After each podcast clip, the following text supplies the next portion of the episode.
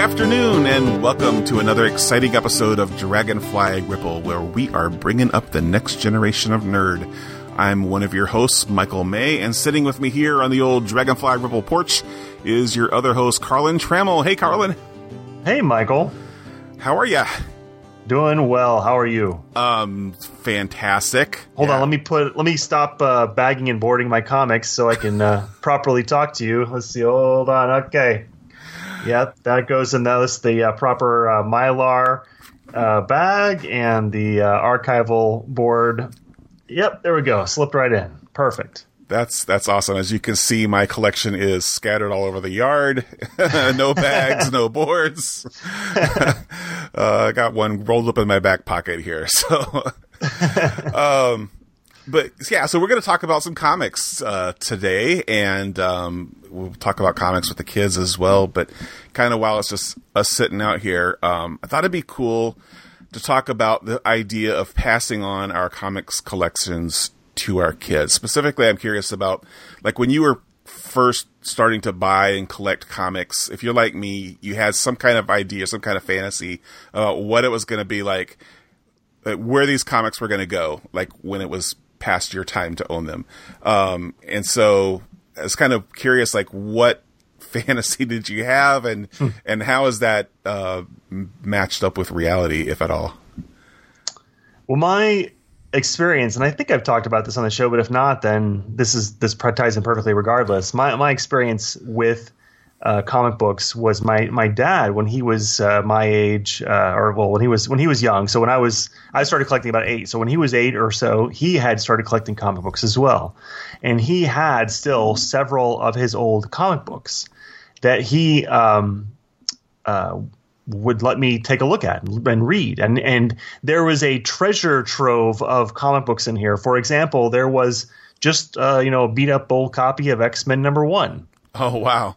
Ripped up cover, uh, beat up. His name was written on it um, for various reasons. Uh, Daredevil number two. Uh, you know, early, early Marvel stuff. sixties. Yeah. Marvel, uh, sixties D C, um, sixties Dell comics. Um, a lot of there was a good number of like Western Dell comics, like Cheyenne and uh, uh, Sugarfoot, and like all these things that like I don't even. I only know what these are because I've seen the Dell comic uh, yeah. that I, and so. Uh, when I was, you know, seven or eight or whenever uh, he was letting me at, at that point look at them, I uh, they were just yucky old comic books. I, I, had, I didn't even really care. So he then took the approach of um, uh, once I got interested in comics uh, from the point of view of, oh, there's more stories based on what these action figures are, or there's more stories based on what the cartoons have. Um, then we would uh, then I would collect uh, new comics at the time, and uh, he, I would read them and he'd read them, and we'd kind of talk about them afterwards. So it was very much a bonding experience with my dad. And over time, I got a, I had a greater sense of appreciation for that old box of uh, old comics from the sixties. And at some point, I was horrified that they were still there in the, in the box and not in bags and boards. And so I uh, rectified that, and then eventually, I'm, I now I. I have his comic. His his comics are a part of my collection. Oh, so nice. um, it's uh it, that that's how that's how that's what my experience was. And so I, I anticipated much the same way that instead of just passing on a stack of say a hundred comics, well now I've got literally thousands of comics. Well. Right. My my children, when they get to be about seven or eight, they are going to be in heaven because not only are they are there thousands of comics, but I have taken good care of them. They're in these bags and boards, and um, no, they just kind of sat in boxes. These comics. Like, do your kids know where they are? Like, do they have access to them if they wanted to read them? Um. They they've never expressed an interest. Uh, there there are trade paperbacks collections on a shelf, and they have access to them. And and Annalise has read a few. Um, Dashiell has uh, kind of dabbled with one or two of the of the books, but not not really. Mm-hmm. Uh, the comics themselves, there does not seem to be any interest. They are in boxes. Uh, they they could see them at any time, but they have never expressed an interest to read the individual issues. Yeah. Yeah, I have one question about like your dad's collection. Do you have those separated out of your own collection, or have you fully like integrated those into? They're uh, completely integrated in. So if I were to, uh, uh, if I wanted to look at uh, Daredevil, um, all the Daredevils that I bought later, uh, right in front of that is Daredevil number two and five and eight and all the stuff that he had. Cool. So, yeah, fun. Yeah, for me, I um, I, I kind of had a similar fantasy. I, I did not have my my dad was not a comics collector. Um, my grandfather owned a barber shop, and actually, the way I got into comics as a kid was we would go um, visit my grandparents and either like hang out at his barber shop for an afternoon, and I would read comics there. Sometimes he would just bring them home and have them um, there because he kind of had them in the waiting room. Um, but my dad never really had any, so I, it was never a question of like me inheriting any kind of collection from him. But as I, um, like, I think we talked about this before, like, uh, one of the reasons that I am the kind of nerd that I am, where I have to kind of start at the beginning of something and work my way through, is out of frustration of picking up a random comic, probably from my grandfather's barbershop, and reading about mm-hmm. Thor fighting this bad guy, and he's referring to some other bad guy that he fought three issues ago, and there's a box that says C issue number yada yada yada. right, right. And I had no access to that. There's no way I was ever going to get it, and um, so I I like I, I wanted like complete runs of things, and that even kind of ties into like what I'm going to share with what I shared with David for this episode, because um, we'll talk about it in a minute. But it was it was very much like my entry into fully collecting comics was born out of like I needed to have a, a number one jump on spot that could kind of like everything could kind of take off from that point. And uh well and Marvel was so bad slash good about that, where uh yeah you could pick up an you know a random issue of Amazing Spider-Man, but they're going to call back at least once, if not three or four times, to previous issues, where old D C comics, sixties, seventies, eighties, well, probably not not the eighties, but sixties, seventies, they're much more self-contained. I mean, there would be two or three part stories in D C every so often, but most of the time it was like, all right, here's another story, move mm-hmm. on to the next one. And uh, and so a lot of my dad's collection that I got were the same way, and he was getting them haphazardly too. So it's there are no consecutive issues uh, in in his collection, and I think that was a part of his frustration growing up too, is like, well, I just have to see what happens uh, or fill in the gaps w- with what happened in the middle. And, you know, it's just some of it, we just never know. We'll yeah. never know what happened. So a, a lot of like my, my fantasy about passing this on to my hypothetical kid at the time was he or she wasn't going to have to go through what I went through.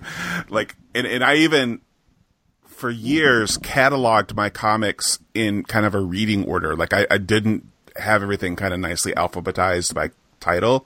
Um, so if like there was a crossover with X-Men, like you would, you would just, you, you kind of, you could pick up at the beginning of my X-Men collection and just read through the collection, and it would be a continuous story. That was the idea. Um, and I kind of had this fantasy like you, like, you know, one, one day when my, my child was old enough, they would be able to just kind of, They would they would cut to me and say, "Oh, Dad, I want to read all your comics." And I was like, here they are. Here's like the whole history of Marvel from nineteen eighty-five to whatever. And uh, and it hasn't really worked out that way. And and some of it is, it, I'll take a little bit of the blame for it, because my c- comics are in boxes in a closet and they're not totally accessible. Um, I mean, they're there. They could they could be pulled out and read, but it's not the easiest thing in the world. Um, but also, David is, is kind of, kind of like what you're describing with Annalise and Dash. Um, you know, he, he likes comics. He's interested in comics, and, uh, um, but he's not kind of obsessed about collecting comics, and who knows if he's going to want all these thousands of comics when, uh, when he's old enough to, to have them, or when I, I don't, you know, when I leave or whatever. So, right. Um, Yeah, and, and it just might be something that he, he's forced to like get rid of at a garage sale or something. Who knows? But uh, that'd be quite yeah. a garage sale. I, I think I've made that joke of like, well, that's going to be uh, somebody's problem someday. Yeah. Right. Yeah, and you know, it also, like I never really had the fantasy of selling my collection and putting him through college with it, because I think I always realized at some level that probably these comics are not going to be worth what uh, speculators yeah. are thinking they're going to be. But um, yeah, I, I moved. Uh, I moved my collection like two or three times within a span of three years, about oh. three times within like three years. And so at, at one point I pared down and I did sell um, I, I probably a third or more of my collection because there's just some some of these things. I, I remember going to conventions before the kids were born. And I was like, oh, look, here's the entire run of uh, Firestorm, like all one hundred four issues or whatever. Uh, and nothing. This is not a slight against Firestorm at all, but it's just like I, I never I never read them. It was just simply like, I'm going to get all the Firestorm issues. Mm-hmm. And uh, and I did that over and over. I did like, here's all the Blue Beetle. Here's all of this, you know. and uh, it just got out of hand.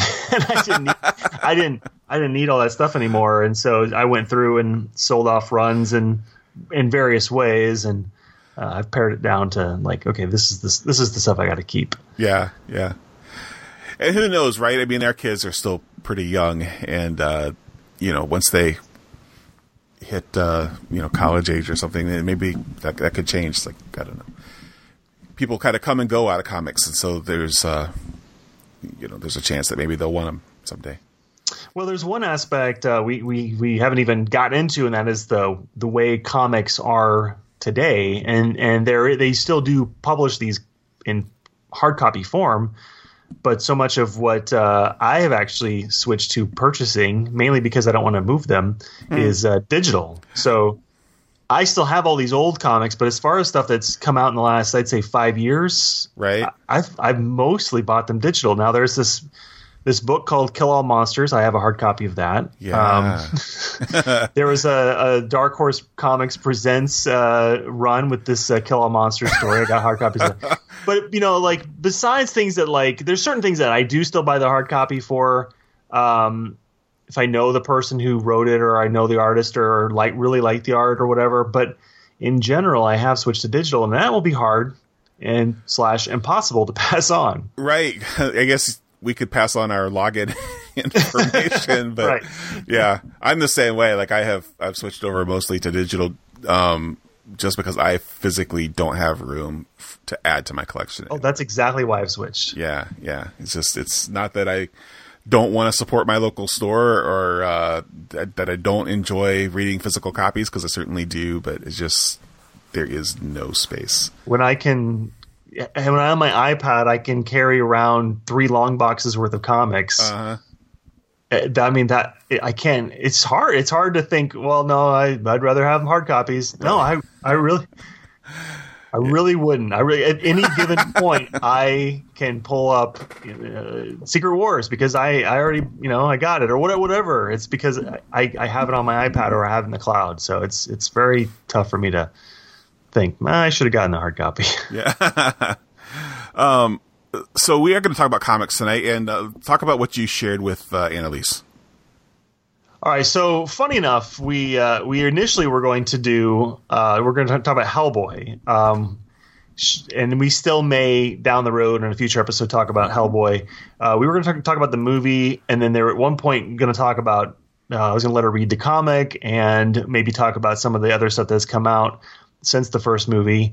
And um, I think she enjoyed the first movie, um, but just did not wind up getting into it and liking it enough for it to be something we were going to cover for this this episode. Mm-hmm. So we've uh, called an audible, and we're actually going to talk about a really good experience that we had with comic book sharing, um, and that is uh, Bone. We read uh, Bone together, uh, not recently, but we're going to talk about Bone anyway. All right. The whole series?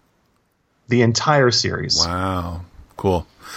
Um, yeah. So mine, I, uh, like I mentioned earlier, I, I, when I went from being kind of a casual comics reader to a full-time collecting nerd fiend, um, I, I needed to have somewhere where I could just jump in, um, and, and start on the ground floor of something. 'Cause I just really didn't want to have to like see issue number thirty-six and have to go back and find it.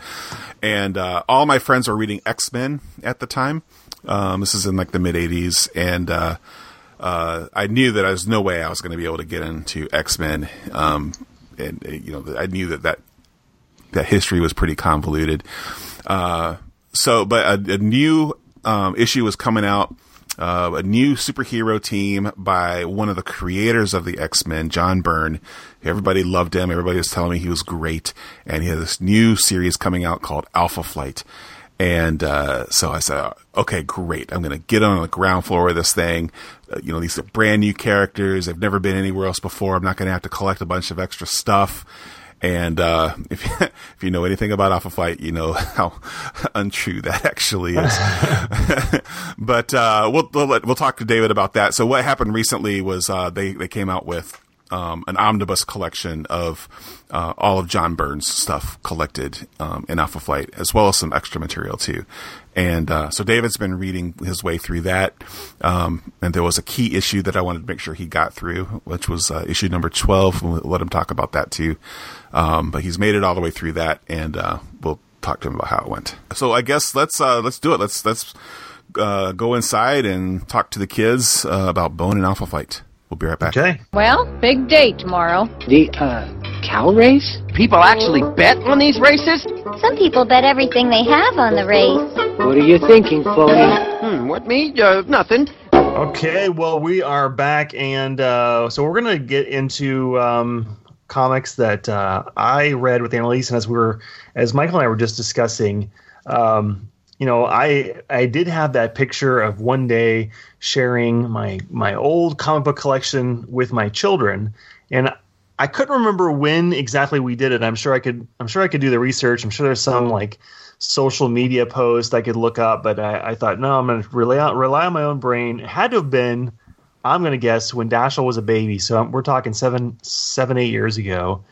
Um, Annalise and I started reading through the Bone Uh, one volume edition, and I had I had bought this years before and had never read it. And I said, "Hey, do you want to read this together?" And so, Annalise, what do we do? We got we got we broke it out, and it's this big, huge, thick book, and it's like printed printed by a Bible publisher because that's the only that's the only um, publisher that could print oh, a thirteen hundred page book.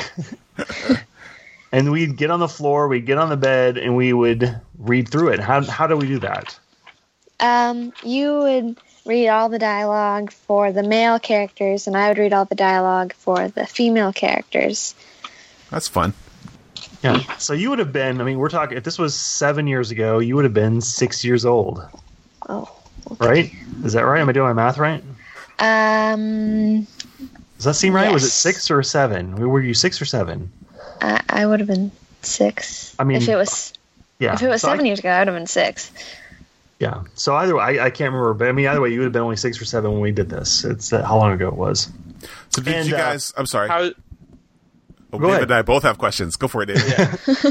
uh, how is your grandma Rose? That was just very similar to my question. First, my first question was, did you do different voices for the different characters? And my second question was, do Grandma Rose? I think oh. I think we did. I think I did different different voices. I don't know, Annalise, if you did. Uh, I, I doubt it. At the time, well, just just try.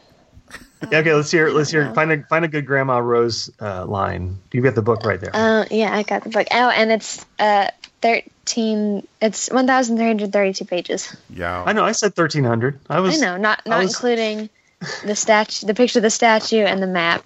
Okay, so the reason, I guess it's more top of mind because um, it wasn't too long ago, maybe in the last year, there was a uh, new book that came out called the uh, Bone Coda, and so it was a new um, new graphic novel that had a new thirty-two page story that took place after Bone, and so for Annalise's birthday, I'd gotten her this book, and we then got back together. Uh, Six, seven years later, however long it was, and we got we we laid on the bed and we read through it again. I don't think, do we do the voices that time, or we just read it? I think we just read it. I we don't... just read it. Yeah, but, but we did get back together. So so because it it had been top of mind because we had done that recently, I thought, well, let's talk about Bone, the Bone by Jeff Smith uh, experience. So, Annalise, it's been it was pretty. Um, Uh, it made a big impact on you because I know this book, uh, when we when we read through it, it did not have as many uh, creases on the spine, and it didn't have as many uh, banged up corners as it has since because ever so often I'll notice it's gone off the shelf and you've just grabbed it and you'll start reading it, right? Yep. I like to steal your book. What was it? Uh, so I guess if you can, and real quick, just uh, don't go into every last detail because it's like so many pages. Well, it's thir- nine thirteen books. It's like nine, yeah, nine thick trade paperback kind of size books. What's the overall sort of uh, story uh, about Bone? Okay, well, um, it starts with these three bone creatures, and they've just gotten kicked out of their town, mainly because uh, they're all cousins, mainly because Phony Bone, he's been doing things that the townspeople don't like, and so his cousins have gotten him out of the town. Um, and so they get lost, and um, they end up getting separated, and the story follows mainly Bone and his way into the valley, and he meets a bug and some rat creatures and some possums and a, and a dragon, and eventually he meets Thorn and Grandma Rose, and um, Phony Bone finds him, and then they go into town and they find uh, Smiley Bone, so they're all back together, and it starts, uh, they're going to go into town for the big cow race and mm-hmm. festival, and then they're gonna find a way for them to get back home. Well, then there's rat creature attacks, and um and I mean, it winds up being a very like epic story. It's like this overarching, like very fantasy, kind of a cartoon, like real cartoon style, Disney-esque yet fantasy Uh, story where there's, you know, like you say, your yeah. dragons, and you've got dragons, your and big wars and battles and fights and stuff, and so uh, and like dreamscapes and stuff. It's it's weird. Yeah, it's weird, but it's uh, it all it all seems to work together, and it's got this like very. Um, I know that the um, uh, Carl Barks and uh, the guy the, the Pogo comic strip had a big huge influence on Jeff Smith, so there's definitely like a comic strip vibe to it, but it's very uh, epic. Would you would you say? Would you agree?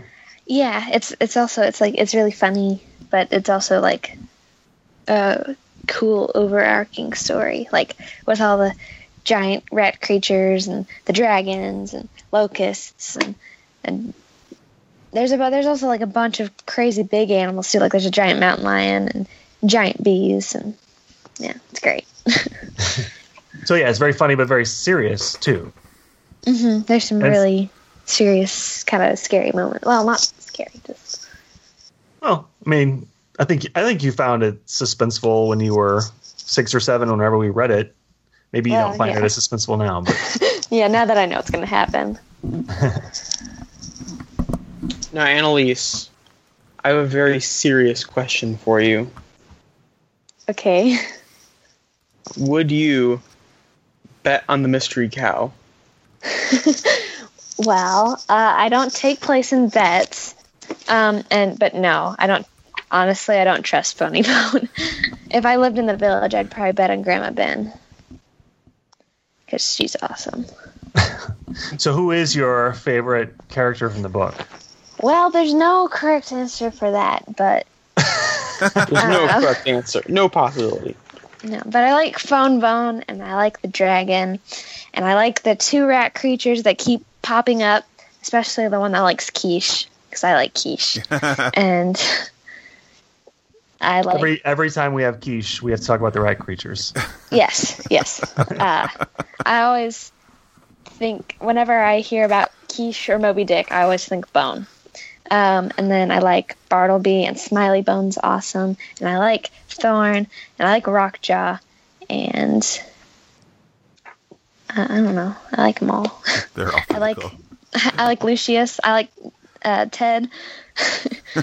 What uh, do you have any uh, like other than the fact that we read it together and we did the voices? Do you have any like do you have any strong memories of us reading the book together?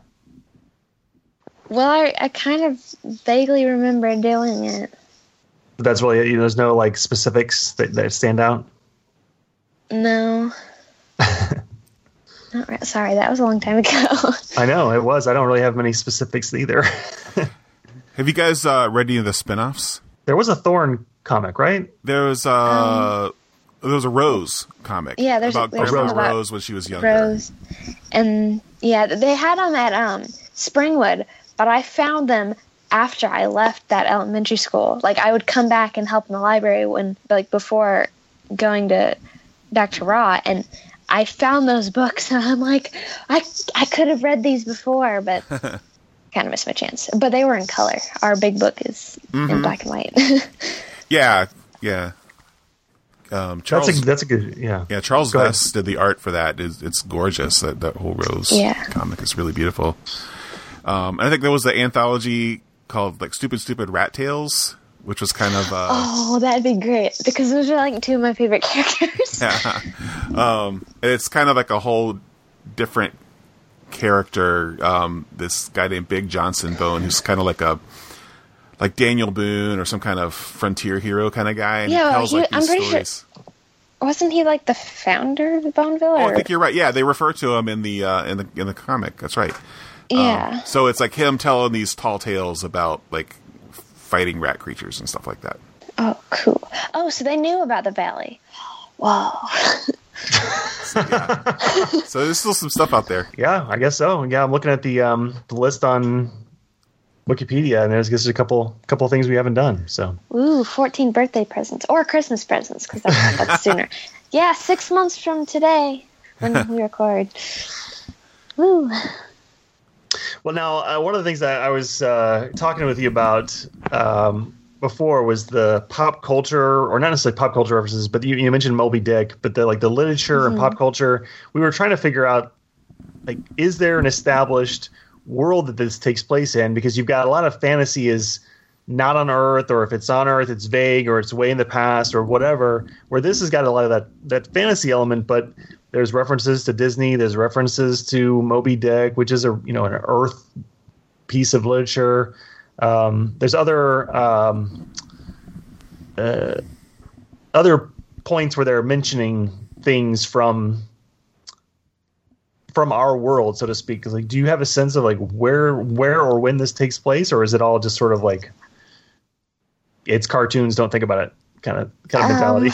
Well, if I thought about it, I'd probably get a giant headache. Um, but yeah, I, I don't, I don't know. Um, I've looked at the map, and it's just the area where stuff takes place. It's not like a place on Earth, and I don't know where Boneville is, and I don't know where rat creatures live or dragons live. So I don't know.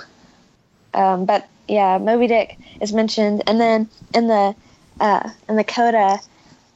Smiley goes, Hakuna Matata, like he's mentioning Lion King or something. So, because he's talking about they're still lost, like they're trying to get back to Boneville and they're still lost. And he's like, uh, Hakuna Matata, enjoying the journey is half the point. And then Phony gets mad at him, of course, but. Naturally. Well, then, um, I think it was when you were in fifth grade. Was it fifth grade or fourth grade? Maybe it was fourth grade. You were there was like a dress is what you want to be when you grow up day at school. Oh yeah. And you dressed as a, a movie director because you wanted to be a movie.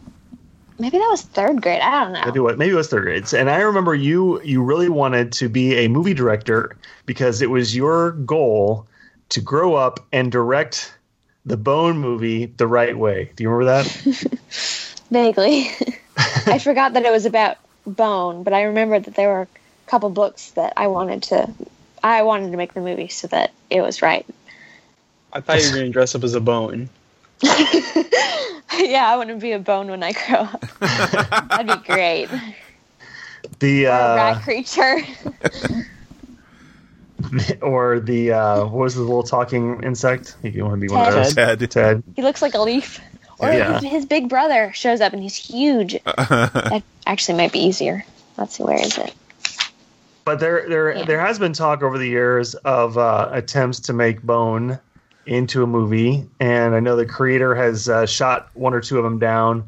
And uh, there's, but, but just uh, within the last year, there was another uh, talk about uh, trying to do a trilogy. What, what do you think? Are you, would you be excited about that, or does that make you nervous, or what? Well, I don't want to go see it, but I'd be um, hesitantly excited, I guess. Like. I wouldn't get too excited. I wouldn't get my hopes up that high because they could really mess it up or they could do really well. So, or just kind of be in the middle. Do you want it uh, animated or live action or what do you want? Oh, animated. No, no. It's a cartoon. It's, it's yeah. I mean, I don't even know how they would do live action. Well, yeah, you'd have to give like live action for the human characters, but then some kind of uh, C G C G for the bones, probably. Although it would be interesting if like all the humans and like even like the cows and all the trees are live action, but then like the rat creatures and Bone and even like maybe Ted, the giant bees, the dragon, even Rockjaw are all cartoon. Sort of like a Mary Poppins. Or not, yeah. not really Mary Poppins, but I forgot about that. It's well, like Mary Poppins did that, where they had like hand-drawn animation interacting, or like Pete's Dragon, the, the original. Pete's yeah, Dragon, Pete's Dragon, where it had like hand-drawn animation. Mm. Is that what you're thinking, Annalise? Or are you thinking like computer animated? Yeah, like, well, first I mean, Pete's Dragon or second Pete's Dragon? Right. Like, well, I didn't see first, or maybe if even if I did, I don't remember it. But not, I, not second Pete's Dragon. I'm thinking more first Pete's Dragon. Okay. Or like, okay. yeah. So, like, hand-drawn animation, but interacting with live-action people. That'd be kind of cool. Yeah, that'd be cool. A little flashback to the old days. Mm-hmm. Yeah. All right, so do you want... Uh, would you be open to more... I mean, it was a nice little surprise that there was the coda. Would you be open to more Bone stories, like newly written Bone? Well, in the coda, Smiley was like, we could go back and visit. And so, like, that would be interesting. I don't know if I would want to read something about them going back to Boneville because I'd probably just end up disappointed. Um, but maybe like one that takes place a few years later and they're like, why don't we go back to the valley and visit Thorn and Grandma Ben and see how everything's doing? And then like a, you know, a new adventure happens with like the rat creatures or the dragons or even something else. Like maybe the bees attack or something. Huh. The giant, the giant... bees that are as big as cows. That's awesome.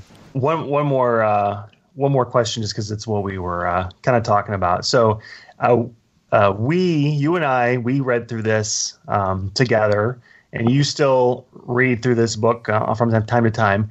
Do you at any point think about uh, what you would like to do with this story someday with the kids that you don't have yet? I didn't think I haven't thought about that. Um, That's fine. It's fine if you haven't. I just wondered if you had. N- no. Okay. Do I do I have to? No, you don't. Should, I was just curious if you I? had. No. It's fine. All right. Well, that will. I think that's. I think we covered uh, Bone pretty well without getting too uh, too in the weeds. But would you would you recommend everyone read Bone? Yes. Would you recommend they find the one col- one volume edition that's black and white, or they should they find color versions? Well, I mean, I flipped through some of the colored versions, and uh, I I didn't really learn much actually. Like, there's I, I don't know. I mean, apparently all the rat creatures are different shades of browns, and so stick with stick it. with the original black and white. Yeah, I That's mean, it's probably easier to get the big version, and it's it's kind of heavy, but it's easier than carrying around a whole nine different books. Yeah, there is a uh, one-volume color edition.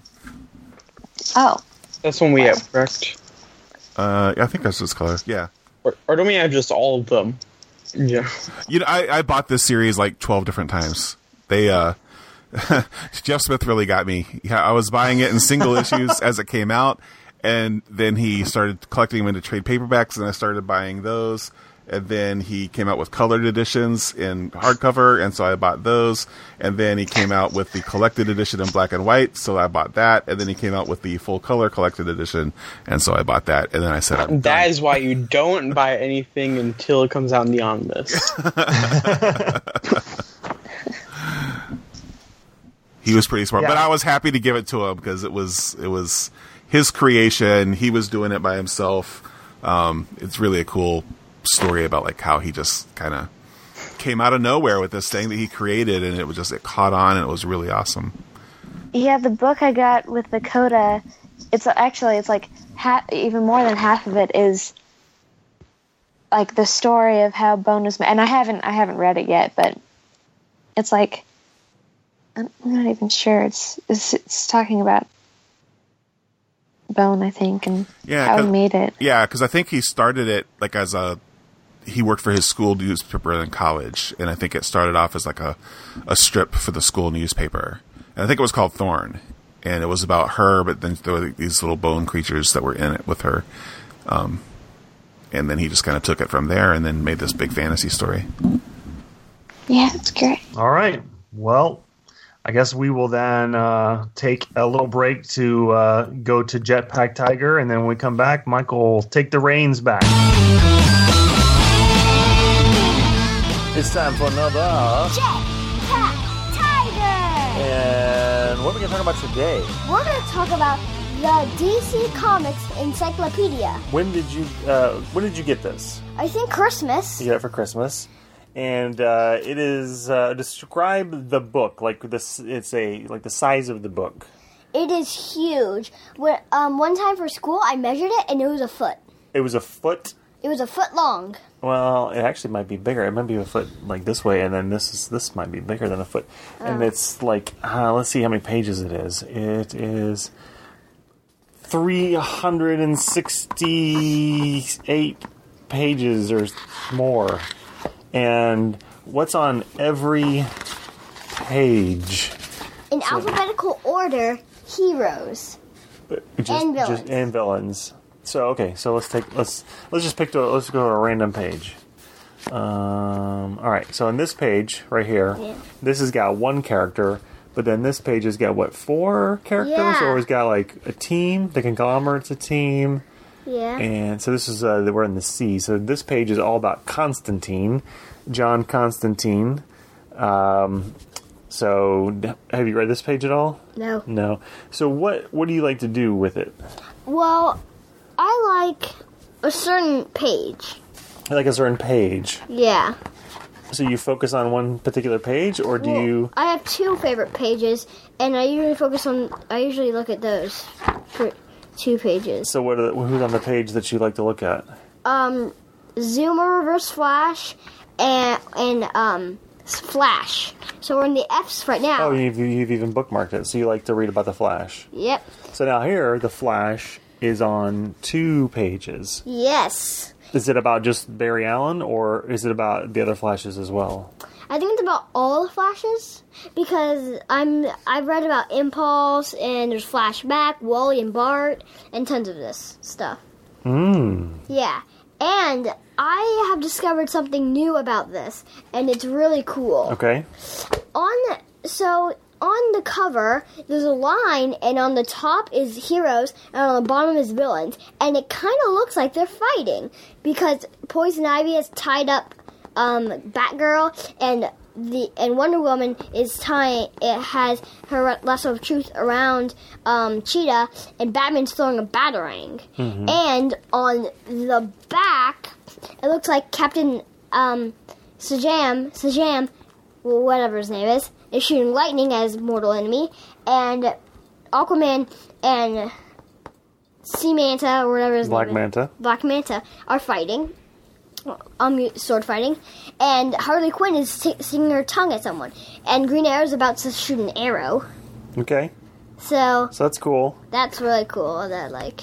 All right. So, let me ask you this: What? Um, so we watched the Flash T V show. We watched Supergirl T V show, and you like both shows. And it seemed to me like there would be times where they would preview somebody on the show, and you knew who we were talking about. So for in one case, they were talking about somebody, and you knew because you'd flip through this book that Silver Banshee was going to show up on Supergirl, right? Oh, well, I didn't flip through this book. I flipped through, I think, a different book. Oh, a different. So you've got other books like this. Yes. But you like to read these, uh, you like to read about characters. Now, you, so you've read about Flash and Zoom. Do you, do you ever, like when we watch Flash and stuff, do you ever look up more information about other characters in here, or are those the two you focus on? Those are basically the two I focus on. Let's visit Reverse Flash, I think, is his thing.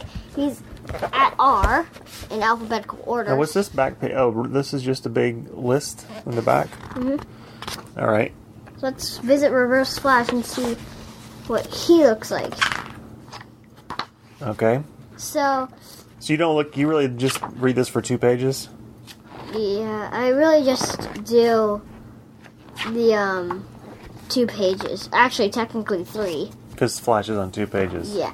Um, some big other characters like Batman is on two pages, too. But do you ever read about Batman?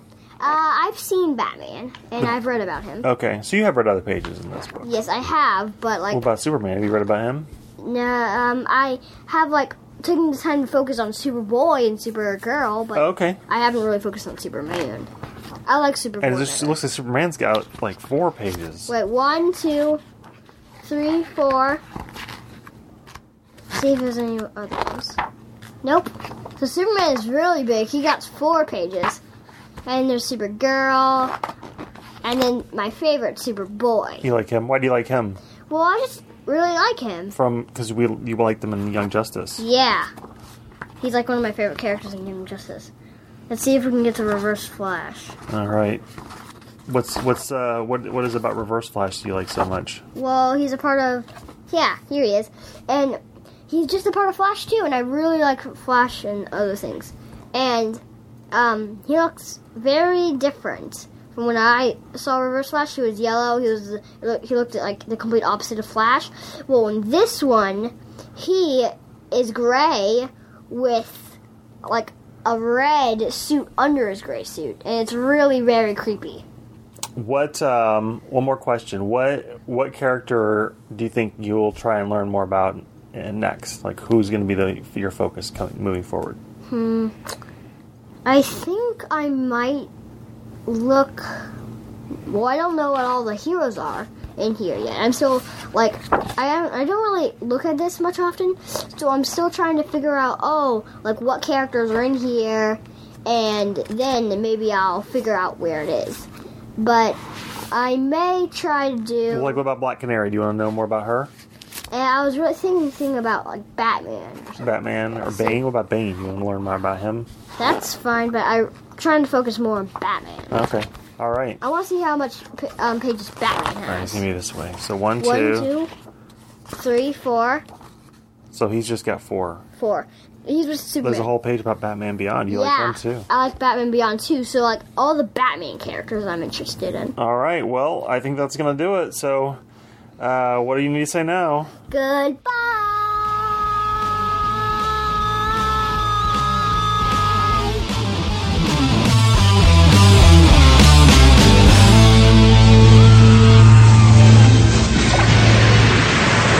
Vindicator. She didn't ask you out here, Wolverine. I did. Been a long time, little man. Not nearly long enough. You may have deserted our team to work for Xavier, but you belong here. I've come to take you back. Yeah? You and what army? Funny you should ask. Alpha Flight. And we are back, and uh, David and I are going to talk about a comic that David recently uh, started reading. And uh, David, why don't you just tell the good folks uh, what it is you've been reading? Alright, so I started, tried to finish it, but I eventually at one point stopped reading it for a few months and then just recently realized they were doing this episode, so I read a bunch of the comics back-to-back of Alpha Flight. Right, and how are you reading this? So you pull all my old issues out of the comics boxes in, in my closet? No, we have the giant omnibus that has every little tiny snippet of Alpha Flight in it. It's, it's got a lot of stuff in there. Um, so what did, what did you know about Alpha Flight before you read any of the comics? And, and how did you know about them? Um, well, mostly you, because I know you're a big Alpha Flight guy. Right. And I think like, there's this episode of the X-Men animated series, I think, that Alpha Flight kind of showed up in. Right, right. To kind of get Wolverine back. And that's where I first heard about Alpha Flight, but then, of course, you talk about Alpha Flight a lot, so... Yeah, I'm sure that I do. Carlin, have you seen that X-Men episode? You know what he's talking about? Uh, if I did, it was back when it was originally aired. I I mean, I I, I haven't watched that show since it was on. Oh, okay. In the nineties. Yeah. I think I specifically pulled out that episode to show David. No, no, we were watching it for a while, weren't we, David? Yeah. We were just watching the show. Yeah. Okay. Um, so who was who was your favorite character before you started reading any of the comics? Snowbird. Yeah. And why is that? Honest, I think there was this one issue of some... I, I want to say it was X-Men, because I think I remember Iceman was in it. But there was like this one... and it's like, so there's this person that turns into animals. So that instantly hooked me, of course. That's right. I um, but I think that. There's also the segment where, like, I forgot if I th- I think it was Snowbird. Now that I think about it, probably wasn't. But like, someone was controlling someone with their mind and making them hit themselves, and say by, and saying, "Stop hitting yourself." So what was this you're reading? I think it was like an X-Men issue. Okay, like a more recent one. I have no idea. I only remember that one thing about. Okay. I think I remember like Iceman and Snowbird being okay. in it. Interesting. Yeah. So um, maybe they did show up in uh, in some other comic that we were looking at. Or that I, I don't remember you, you reading it. I don't know. Okay. I don't remember anything about that time except for that one panel. So gotcha. Yeah. Um, but yeah, it's a person that turns into animals. Yeah, that sounds like so, it's up your alley. Yeah. Um, I want that superpower. Yeah, it's it's cool. Though, though what's the uh, what's the limitation on her power, David? Can she turn into any kind of animal she wants to? No, she can only turn into animals found in Canada. Yeah. Um, but she's basically immortal, except she can only be in Canada. She can't leave Canada, or else she'll die. Right. That's interesting. She's, yeah, she's connected to like these uh, native gods um, that kind of watch over Canada. Um, and what's your favorite animal that she turns into? Um, let's see. She turns into an owl, a bear, and a wolverine. Is there any others that I'm missing? Because those are the only ones I've seen. Those so are the far. Big ones. She uses those a lot. Okay. Yeah. Does I'd she turn into say- a moose? I, I, I don't think I've ever seen her turn into a moose. That wouldn't be very useful, but that'd be kind of fun. Yeah. It wouldn't be very mooseful. Wah, wah. Yeah, I gotta say a uh, Wolverine probably. Okay, yeah. Also, they're all albino, just so you know. Yeah, they're all white. Yeah, yep. Um, so now I mentioned I was talking to Carlin before about how I got into Alpha Flight, and and one of the reasons that I picked it to like be my first comic to really get into was I was super excited that it was a number one issue and I could get in on the ground floor of it and not have to read a bunch of other stuff that came before it. Yeah. Um, so the omnibus that you read includes a lot of material from before the first issue of Alpha Flight. Why is that? Because Alpha Flight was around way before the Alpha Flight comic actually started. Right. Because the, was it the artist or the writer? Yes. Yeah, well, cool. The guy who wrote, he he wrote, wrote and drew Alpha Flight. Okay. But he so was mainly the guy the- who drew X-Men decided to throw in a lot of the Wolverine backstory into an issue and had Wolverine and some of X-Men fight a Canadian superhero named Weapon Alpha, who would go on to become Vindicator, who would then go on to be Guardian. Do you remember the name of the, the artist? No. John Byrne. John, I've been to, I've yeah. been to John Byrne's house, by the way. Have you really? Yeah. That's pretty cool. Is was, he related was to he there? Byrne? Yeah, he was. He was totally there. Okay. Cool. Did, did he know you were there? It wasn't creepy at all. All right. Good. Is he related to Ken Burns? No. Is yeah, it's spelled differently. No. So what would this, was that when you were interning at Marvel? It was. What? Okay.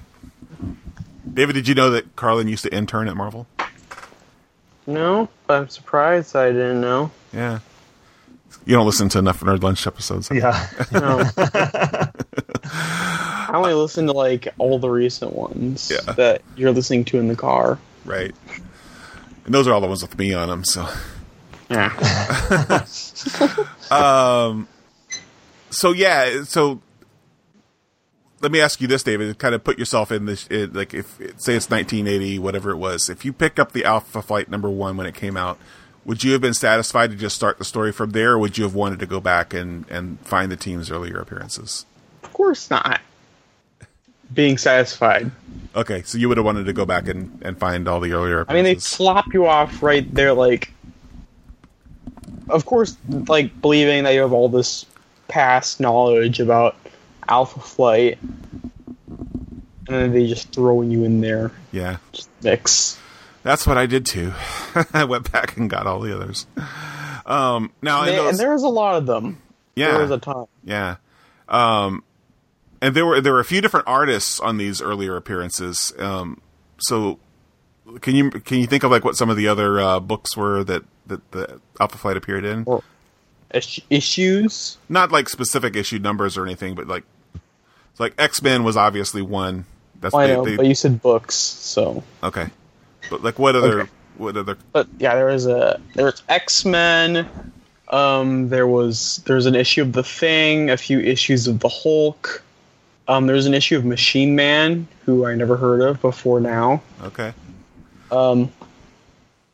Yeah, there's, there's a good amount. And which uh, which art style do you like best out of all of those? Because there was like different artists that drew those different appearances, those different comics. If I'm gonna be honest, I never saw a difference between any of them. Oh, so. Really? Okay. All right. That's fair. Yeah. Um. Were there? Uh, Were there any of those earlier appearances that you felt did not need to be in the collection? That you thought, like, why why is this in here? This doesn't really add anything. Um, well, I mean, a lot of the... I'm, I'm glad they uh, had those in there because, I mean, there's stories about this team of superheroes. Mm-hmm. Um, so I didn't really feel like any of them didn't need to be in there. Okay. Um... And then, were there any references in the book to any appearances that you thought were missing? Because there actually there are some some comics that are not in there uh, that were part of their earlier appearances. But did the, the think, book reference like, anything that seemed out of place?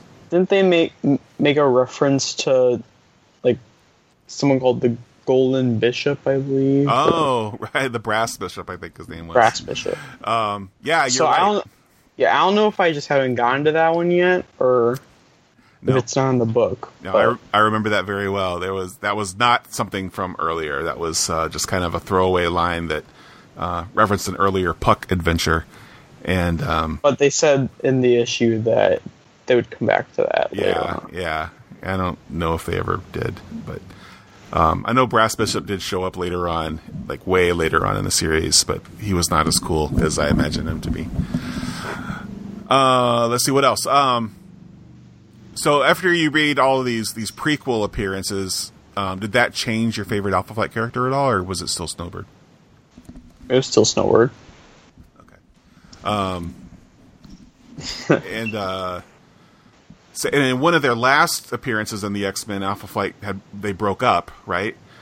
And uh, so, how do you feel about the way they get back together in the first issue of the main series? Was that was that convincing to you? Did you feel like That that made sense? Did it work?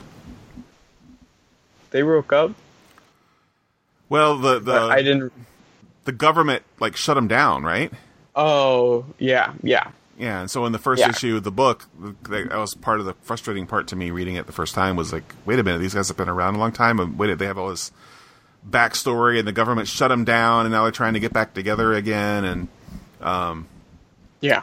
But uh, but did that story make sense to you? That. Uh, Like well, it made the, sense. Like, like the way they got the the reason they got back together again? Because of Tundra? Yeah. Yeah. Made sense. Okay. Um, and then they added a couple of new characters to the team for that. Yes. Uh, and who who did they add? Uh, brought in Puck and Marina, yeah. who are cool. You like both of them? Uh, I like Puck more than Marina. Okay. But Marina uh, kind of just sunk with the Submariner for... a really long time and just didn't come back for a while until she went rogue again. So yeah, yeah. What, what did you think about how her story ended? Because she she's not really in it that far, that long, right? No, she kind of she comes in the first one.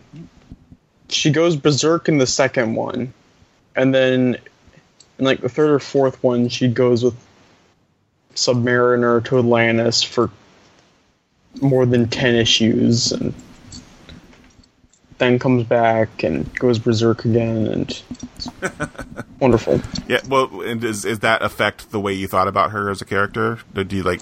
Um, do you think that was a cool like story, to, or? I like to see more of her as a normal superhero. Yeah. Okay. Um. So after a couple of team adventures, then the group splits up, and uh, each character kind of has their own issue for a solo adventure, and that kind of goes on for a bunch of different issues. So, what did did you like that or not? Um, I thought it was fun because it kind of got helped you really get to know the characters a little more. Mm-hmm. Like, I think they had this before, but like Aurora has multiple personality things going on, right? That they kind of dove into a little more in that one. Yeah. I think. Yeah, I think you're right. Not not too much. Oh, yeah, yeah, pretty good. Yeah, yeah, yeah.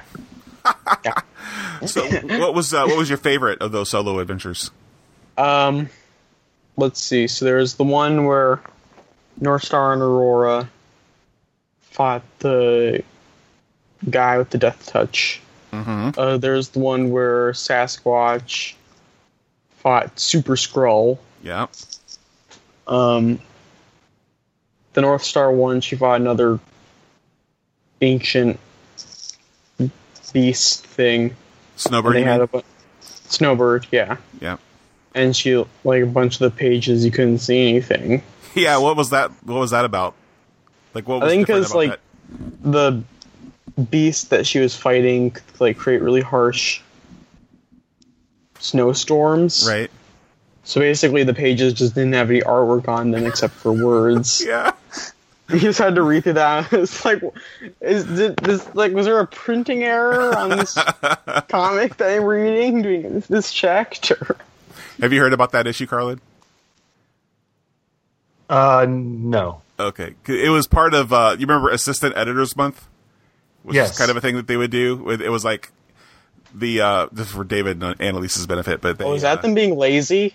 So is that what that was? They, every once in a while, Marvel would have what they called Assistant Editors Month, and the idea was like the, the main editor was like on vacation or whatever, and then the assistant editor would take over the book, and it was always something kind of wacky and crazy was going to happen on, on every single Marvel comic that month.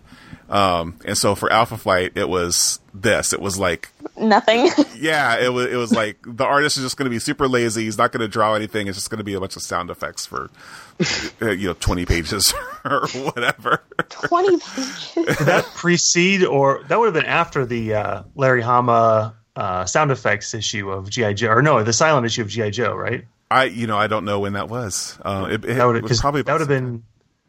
When, when so okay, G I. Joe, that silent issue was issued like twenty-one, which would have put it at uh, two years near the end of the second year of its run, which would be like eighty-five or so. So when was Alpha Flight? This is Alpha Flight started probably in eighty-four or eighty-five. So this is so it might have been the same about the same time. It could have been, could have been the same month. It was probably another. That sounds like another thing they would have done for Assistant Editors Month.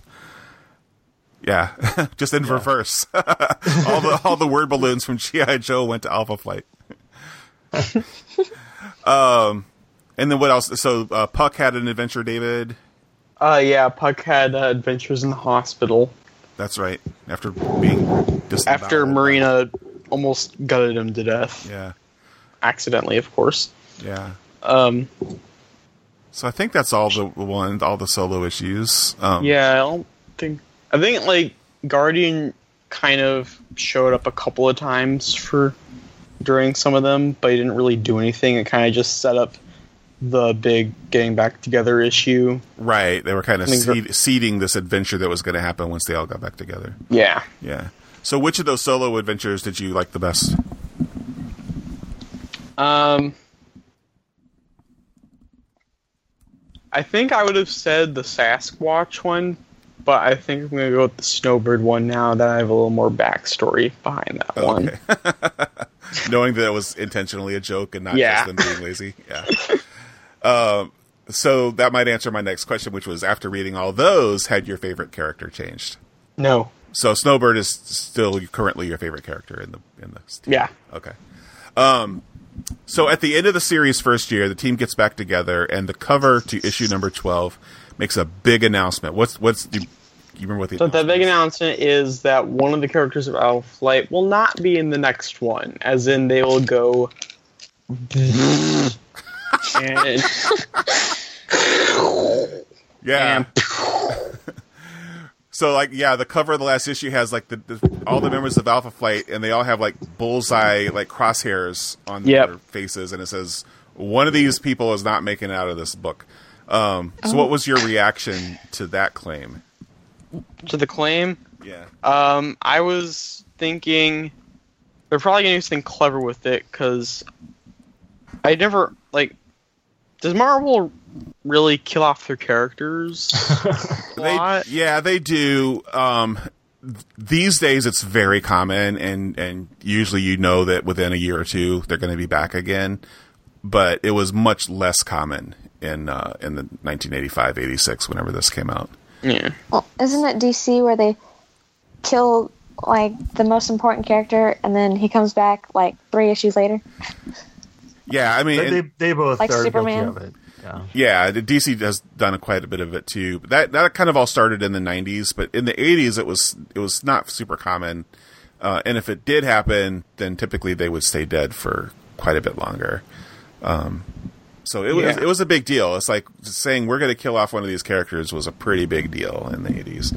Um, yeah, I wouldn't like if you were a character in the eighties and you got killed, you wouldn't come back for twenty years. If you were a character in the nineties and got killed, you'd become you come back within twenty issues. Right, right. um, so going into that issue, David, um, if if they were in fact going to kill off a character, did you feel like it would be okay if, if one of them died? Like, did you feel like one was kind of more expendable than maybe one of the others? Not really. I mean, a lot of them have essential parts that they bring to everything. Mm-hmm. Was there any of them that you thought, well, you know, I like this character, but maybe I, I don't like them as much as the other characters, and so I guess I'll be okay if they killed off that one? I kind of had a similar thing, where I was trying to think of what, like, what could they do with killing off a character and make them, make it kind of work for the story. Uh-huh. So I was thinking, like, maybe they would kill off either North Star or Aurora. Right. Um, and kind of, there'd be a lot of emotion there when that happened. Yeah, I think that was... I was not... What? No, go, go ahead. ahead. No, you... No, go ahead. Go. I think one of them was probably my choice, too. Like, I liked both of them. Yeah. But not as much. Like, I would have been really upset. Or I was prepared to be really upset if it was going to be Sasquatch or Puck or, you know... really any of the other characters. Um, and I was like, well, if North Star or Aurora dies, I'll, I'll be sad, but it'll be okay. I was thinking that more of a story standpoint. Okay. That would kind of work that way. Yeah. But now that I see who really died, it also works very well from a story standpoint. Yeah. So who died? Uh, it's okay if Annalise hears this. Oh, big okay. spoiler. So, uh, Weapon Alpha slash Vindicator slash Guardian kicks the bucket. Yeah, the leader of the team. Like, the guy who's kind of the central character uh, yep. in all of it uh, is the one. Goes kabloom. Yeah. So what was your reaction to that? Um, what? Well, and you kind of know, like, a page or two before it happens, you can kind of see it coming, right? You kind of go... Well, I forgot all about that. Well, I, was re- I got so caught up in the adventure that I kind of forgot all about that big thing at the beginning until it actually happened. Uh-huh. And then I remembered, oh, yeah, someone was not going to make it out. Yeah. And it's pretty horrible how he goes, too. Oh, yeah. Like, he wouldn't have died if his wife didn't come in. And yeah. He's like, to describe it, like, what's what's happening? Like, so he was fighting... this um how do you call it, because he's a superhero but he was being controlled by a villain, so what does that yeah well he, he's fighting a, he's fighting let's just call him a bad guy, and his suit okay. gets really badly hurt, right? His his power suit that he wears is like, he actually has to tear a piece of his suit off to beat this bad guy, right? And the suit's basically yeah. going to blow up Yeah, it's overloading, so he has to do all this careful stuff to take it off. And then his wife comes in and gets distracted, and it blows up. Yeah. Oh. Yeah, exactly. Um, so that's the first twelve. Is his wife okay?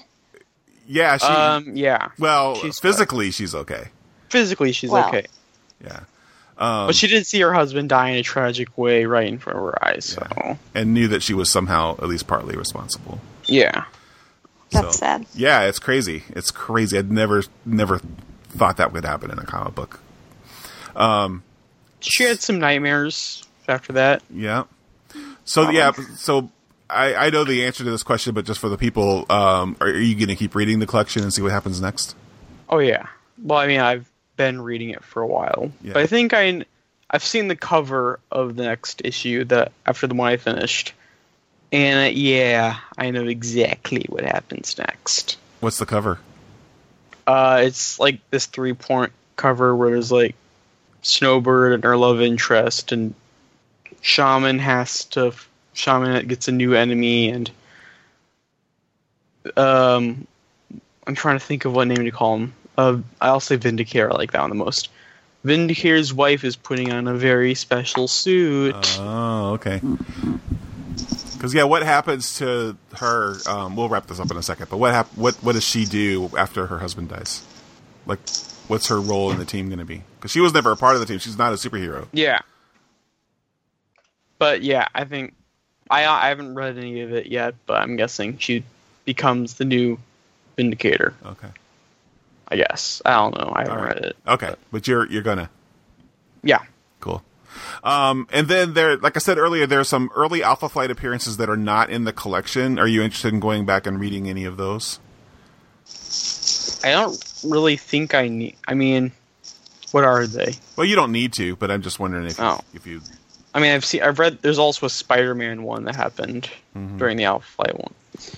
Um, but no, I don't really think I need to. Yeah, there's a couple those. of issues of Rom, the the Space Knight, and. Uh, An issue of Crystar, the Crystal Warrior. Oh, those are winners right there. You got to read those. I mean, I might go back and read that Incredible Hulk one that had Rocket Raccoon in it. Maybe. Yeah. Just kidding. Yeah. Probably not. It was like old Rocket, really old Rocket Raccoon. Yeah. Like back before he was what anyone would think Rocket Raccoon was today. Yeah. Uh, so Alpha Flight, thumbs up, thumbs down. A uh, thumbs up, especially if they have multiple appearances of the Wendigo in it. Yeah. Definitely a thumbs up. Wendigo's cool. All right, cool. Well, I'm glad you glad you enjoyed it. Um, it's it's one of my favorite comics, and it, it, it makes me really happy knowing that um, it still holds up as a as a comic that can be enjoyed mm-hmm. um, yeah. by somebody today. So, um, okay, so let's. Uh, Let's do our dinner table conversation then. And uh, Carlin, do you uh, want to say what it is? It's like, Carlin, do you want to say grace? Carlin, do you want to say the question? Because I blanked on what it was for a second. Now I remember. Well, well we're we're uh, we're being inspired by Alpha Flight. So Alpha Flight being the Canadian superhero super friends, uh, we are going to um, come up with our own superhero teams. And uh, now you and David are in Minnesota, and Annalise and I are in Florida. So the two of you are going to come up with the Minnesota superhero team, while Annalise and I are going to come up with the Florida superhero team. I figure if we each do two or three characters, then that gets us uh, that gets us there. Okay. So uh, who is on the Minnesota team? David, do you have one? Um. I need a little more time to piece them together. Piece them together. Okay, well, we can go. Annalise, I was, Annalise, do you have some? Or I have four. Okay, so we'll, we'll that'll give you time, David. As we right. we'll run through the Florida superhero team because I have three and Annalise has four. So. Sorry. Well, well, during the um, the second segment, I wasn't really following, and I came up with some good ideas. Okay. All right. Well, who's but your, I had who's my your first, first idea. Um, I had an, uh, an epiphany after you left, um, and so I was I was thinking, I, I kind of made my own team, but I was thinking he could be the leader of the group. And since we're the Sunshine State, he could be Sunshine Man, and he controls storms and stormy weather and thunder and stuff like that. Because, uh, especially during summer, it's it has rained every single day this summer, and it's getting really depressing. So that's what I was thinking. Okay. Most of mine are actually kind of making fun of Florida, but... Uh, well, I had a sunshine-inspired character. I had Fusion Susan as a character, so she would uh, shoot out sunbeams, and so maybe the maybe she's like uh, she can go with Sunshine Man. So Sunshine Man can be the leader, but Fusion Susan is like maybe they're married or something. Okay. Okay. You don't seem to love that idea, but that's okay. Uh, no, it's, it's fine. I like, just... Okay. No, it's fine. Do you want me to, what? Yes, let's let's hear another one. Okay, so I had Muggy Man because it's always really muggy here. Um, so he controls the moisture in the air, and because um, it's because like it being so muggy here, because that's really annoying. He's also really annoying, and I also figured that um, he has an issue with theft. Because, you know, mugging and muggy. Um, and so he's with, the, he, he's with the team, and they're trying to help him become a superhero. Okay, okay, I like that. I have, um, I also have a, a uh, flawed character. I have the Human Cyclone, and so he's like the hur- he's like a hurricane, so he can... Oh, that's a good one. and But his, his problem is um, he has multiple personality disorder. Like different storms or had different names, like different hurricanes with different names. He also takes on different personas, and so you never know exactly what he's going to be like. Like Murdoch, almost. Kind, like kind of he, like that. Oh, that's great. Um, so I have uh, Mosquito Lady because mosquitoes are a big thing here. Uh, she controls the mosquitoes, and she can also shrink into the size of. She's kind of like the Wasp, um, but she's. She likes to play tricks on the other people in the group and sometimes civilians, which is why mosquitoes are so annoying. And, um, yeah, she's like the pest in the group. She could be our uh, connection because she could definitely play double team with uh, the Minnesota oh, yeah. team as well.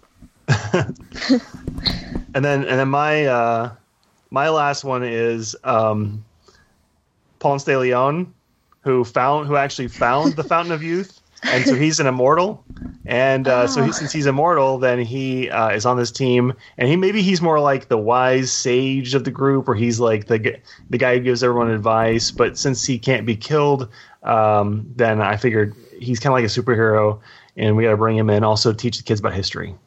Ah, okay. And then my last one is um, Miss Panther because our uh, our state animal is the Florida Panther. Uh, and so she can turn into a Florida Panther, and um, she's she likes to be left alone because she's a cat, and uh, sometimes she gets annoyed helping people, but even though she's really good at it, mostly because people try to protect her because Florida Panthers are in danger, and she likes to take naps. All right, there's there's your Florida superhero team right there. Awesome. All right. I thought we so- could call them the Floridians. I really thought this out. You got no gator people. Is that oh. that must be the bad guy? Of course, it's the bad guy, right? Yeah, sure. or, or we didn't have any Indians. I don't. I don't know. Yeah, I knew some Seminoles. Um. Yeah, so Carla and I were joking earlier about how the Minnesota team would pretty much just be Alpha Flight again because um, yeah, the cultures are very really similar. Well. We are the North Star State, so we need to make a North Star. Oh. yeah. And we are also a big hockey state, so maybe a puck, but no. No. no. Um, we got a lot of woods. Maybe there's a Sasquatch in those woods or something. yeah, we have a lot in common. You'll, you would be Sasquatch. Yeah, I probably would. but, David, did you, I, I did think of some. Did you think of any? I, I thought of some. Okay, what's one? All right, so... His name is Jack Hammer, also known as the Builder. He's this guy that has, carries a jackhammer around with him, and he can create tremors in the ground as well as build anything out of stone. Yeah, quickly. Because we have two seasons here, winter, which lasts two months, and then the ten months of construction season. Construction, yeah. yeah. yeah. We also have some uh, blistering sweat, too, but a lot of people forget about that. Yeah.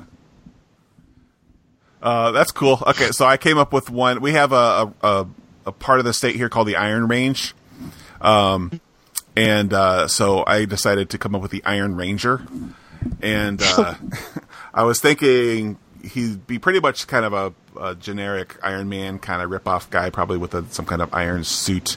Um, and I was trying to think how to identify him visually as a ranger. And like the first thing that came to mind was like a cowboy, but that's that's Texas. So um, I uh, maybe just some kind of miner, like some kind of iron mining suit. Um, maybe he has a drill. Maybe that's like one of his super super weapons or something. Mm. So, Iron Ranger. You got another one? All right. Yep. So, another one I have is Miss Issippi. Okay. And she is basically a waterbender. Okay. That's, yeah, that's the river does start here in the state. Yeah. Um, inspired by Annalise's comment earlier, I got to go with the moose. And uh, so this is a big person in a, um, uh, I don't know, this is probably like the strong person of the group, um, but with antlers, um, probably just as a costume, not as a, like their superpower would be super strength, um, but then they use the antlers to like ram into people and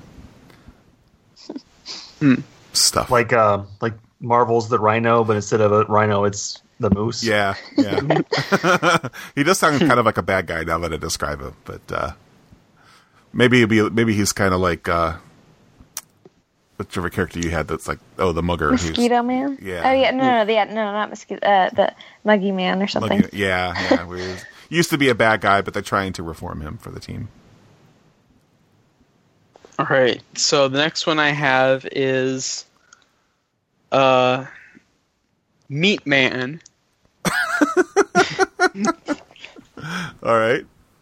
So he he's a farmer guy, and he carry he has a, wears a, a suit made out of be, be steak and ham. That must smell awful. That he uses for protection. He uses it for protection? Yeah. So it's like people don't like thick. The smell. So he does he have any powers, or just is a superpower repelling uh, he carries people? Two giant, like in his backstory, his farm was invaded by a giant pig, and he had to, he he has he's pretty strong, so he could he wrestled the pig down, and now he ha- uses its legs as giant ham clubs. It happens that, more than you think, Michael. All right. I'll buy it. Then he uh, just pounds people with his meat clubs. Uh, so my next one, we have a uh, so Lake Superior is up here, and uh, we have a, a the, the north shore of Lake Superior is kind of a a prime kind of vacation territory, and uh, so I was thinking we needed a superhero named North Shore, since we can't have North Star, he's already taken. Yeah. Um, but I don't know North Shore, like the North Shore has lots of rivers and. Um, waterfalls and forests, and you already have like a water powered character with Mississippi. Um, so I don't know what North Shore's powers would be. She'd probably be like maybe a Aquaman Submariner kind of character. Okay. Maybe. So, so breathe in the water and, uh, yeah. Okay. Um, shop in quaint little towns. Really good at antiquing? Yeah, so very good yeah. at antiquing. That's her superpower. Do you have another one, David? Um, yeah, so another one that I have is Grill and Chill. Because it's not really supposed to be a funny character, but I love I the name. I love the name. Um, but I actually created this guy a long time ago, and he kind of fits for Minnesota. So basically, he has power over ice and fire. So, like, sometimes he can breathe, shoot out fire, he can shoot out ice, or he can shoot them both at each other to make lightning somehow, because of physics. I like it. Yeah. I like it. Yeah. Um, and, and I'll, I'll just do his sidekick, which is the bratwurst. And uh, his power is to taste delicious. They use him for nourishment. And he can, and he can regenerate, I'm guessing. Yeah, I don't. Maybe he's got like a mustard and um, a, a ketchup gun. Mm. And a giant poker. Yeah, yeah. All right, so my last character is a, more of a funny character, but his name is The Accent. And he's basically Banshee, but he basically does this supersonic thing whenever he says an O. Love it. That's good. I got nothing else. Yeah. I was trying to think I'm of one good. called ten thousand Lakes, but uh, we have enough water powers on our team, I think. Yeah. Good. Good. Right, so good. Our team would be the...